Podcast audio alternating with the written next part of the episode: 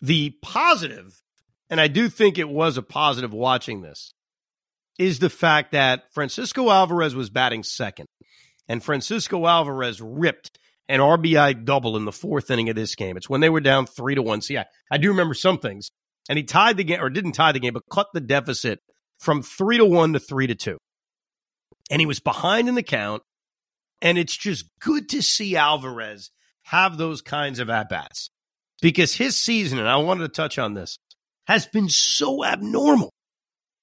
Like, we're going to see his final numbers, especially for those that have kind of checked out over the final month of the season.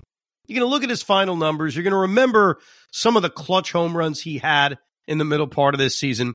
And I think overall, the feeling towards Francisco Alvarez, rightfully so, is going to be positive.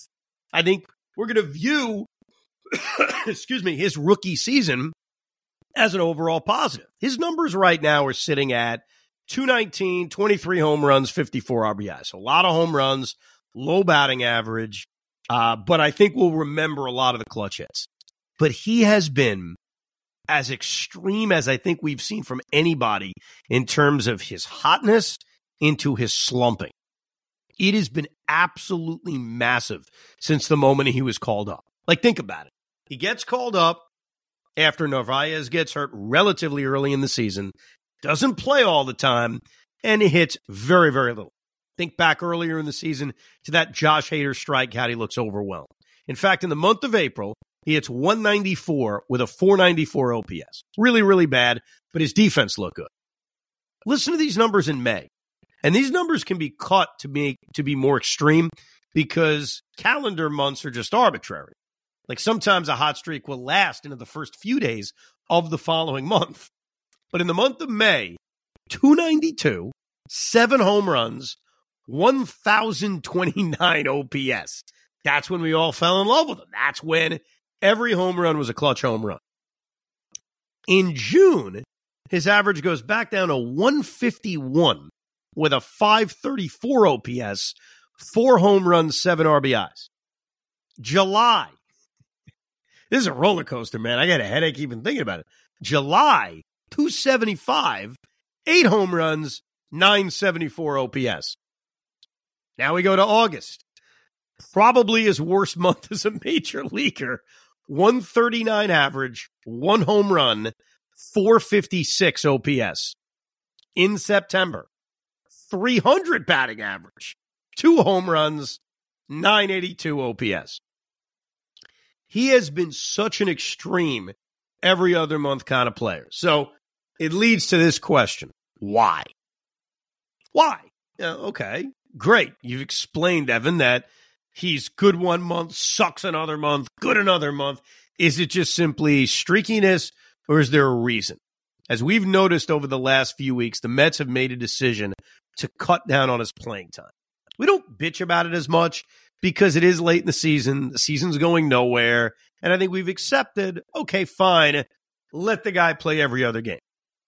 And that's what they've done. And they've done this now for about three weeks, I think, about three and a half weeks or so, where it's Narvaez, it's Alvarez, it's Narvaez, it's Alvarez. And now he's red hot again.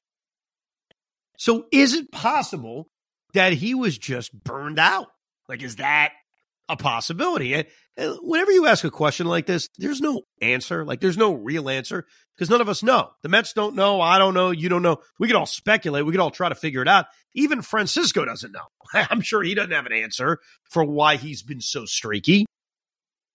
But I like the fact that he's gotten hot now. That's a great sign. That's why that RBI double Saturday night that made it three to two. Little did I know the Met offense would do nothing over the next six innings, even though they got Abbott out of the game, the red starter the red bullpen lockdown. Tip your hat, whatever.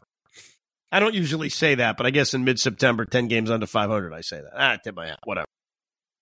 But why has this happened with him?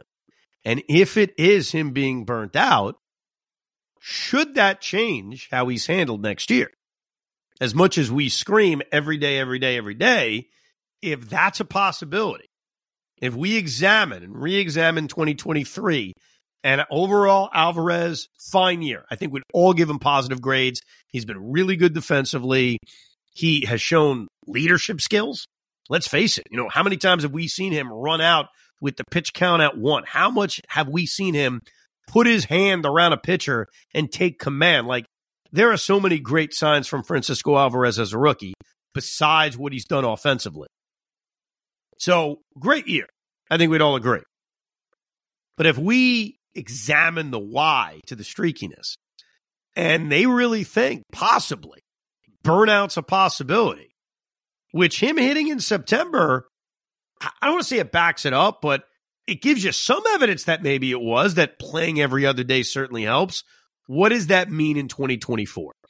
Omar Narvaez will probably be on this team. Omar has a player option for next season. Next year, Omar Narvaez is scheduled to make $7 million. He's made $8 million this year. It is a player option. I'm going to assume he accepts it.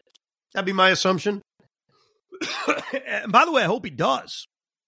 I really do because you're going to want another pretty good catcher on this team. It doesn't mean I want Alvarez starting only 95 games next year or anything like that, but you know, there are going to be days where you need to rest him, especially if there's any thought that burnout has somehow contributed to this. Omar has not had a good year when he's played. So based on that, I assume he'll opt in on a $7 million deal, but I don't mind Omar Narvaez coming back. I mean, would you prefer him or Tomas Nido? Would you prefer him or bringing back James McCann, who the Mets are still playing next year? What I would give thought to is if there is concern about burnout, being a little bit more aggressive in DHing him next year. Like Francisco Alvarez has not been used very often as a DH this season. In fact, if you had to guess right now, we'll play a game at home. How many times has Francisco Alvarez DH'd in 2023? And what I mean by that is starting as DH because pinch hitting for Daniel Vogelbach late in the game to me does not count. Staying in the game as a DH does not count.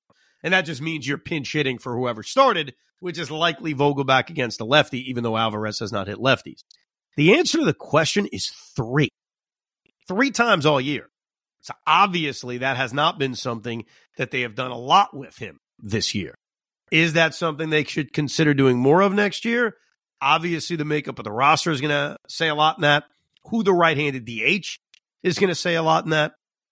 But in order to try to keep him relatively fresh, it's definitely worth considering.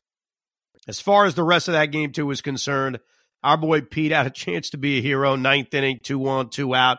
One of the rare chances the Mets had against the Reds bullpen. They really got locked down after they got Abbott out of the game, and Pete grounds out. Very disappointing. Disappointing ending. I was envisioning another one of those clutch Alonso home runs that we could put down on the list when we're debating if he's had a clutch year or not. As far as Sunday's game is concerned, I guess some people may have watched it. The Giants didn't kick off till four. Jets didn't kick off till 425. But another really solid performance from Jose Quintana, which I'm happy about. But as I've mentioned on past Ricos, you start to look at his injury as one of the bigger reasons that had this season derailed. Quintana going down and not pitching until they were basically out of it. Buck made an interesting call 4 2, first and third, two outs, still a game, and he goes to Drew Smith. Almost as if Buck was playing bad Met reliever bingo and said, All right, I'm going to go with Drew Smith as the guy that blows this game up.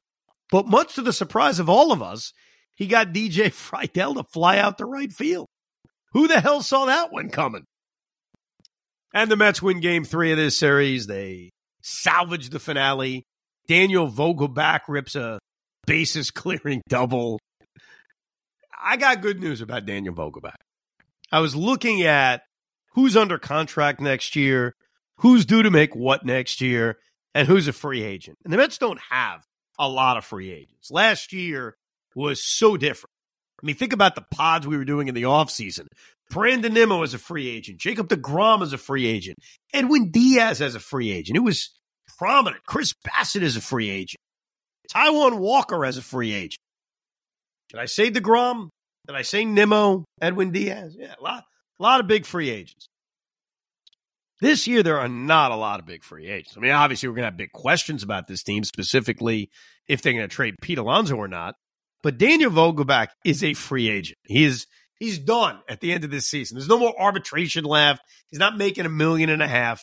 And I would predict to you, I would be stunned if this guy is back. So even when he adds the bases clearing double on a Sunday afternoon against the Cincinnati Reds, I would not fear that somehow that hit is going to cause the Mets to say, you know what we should do?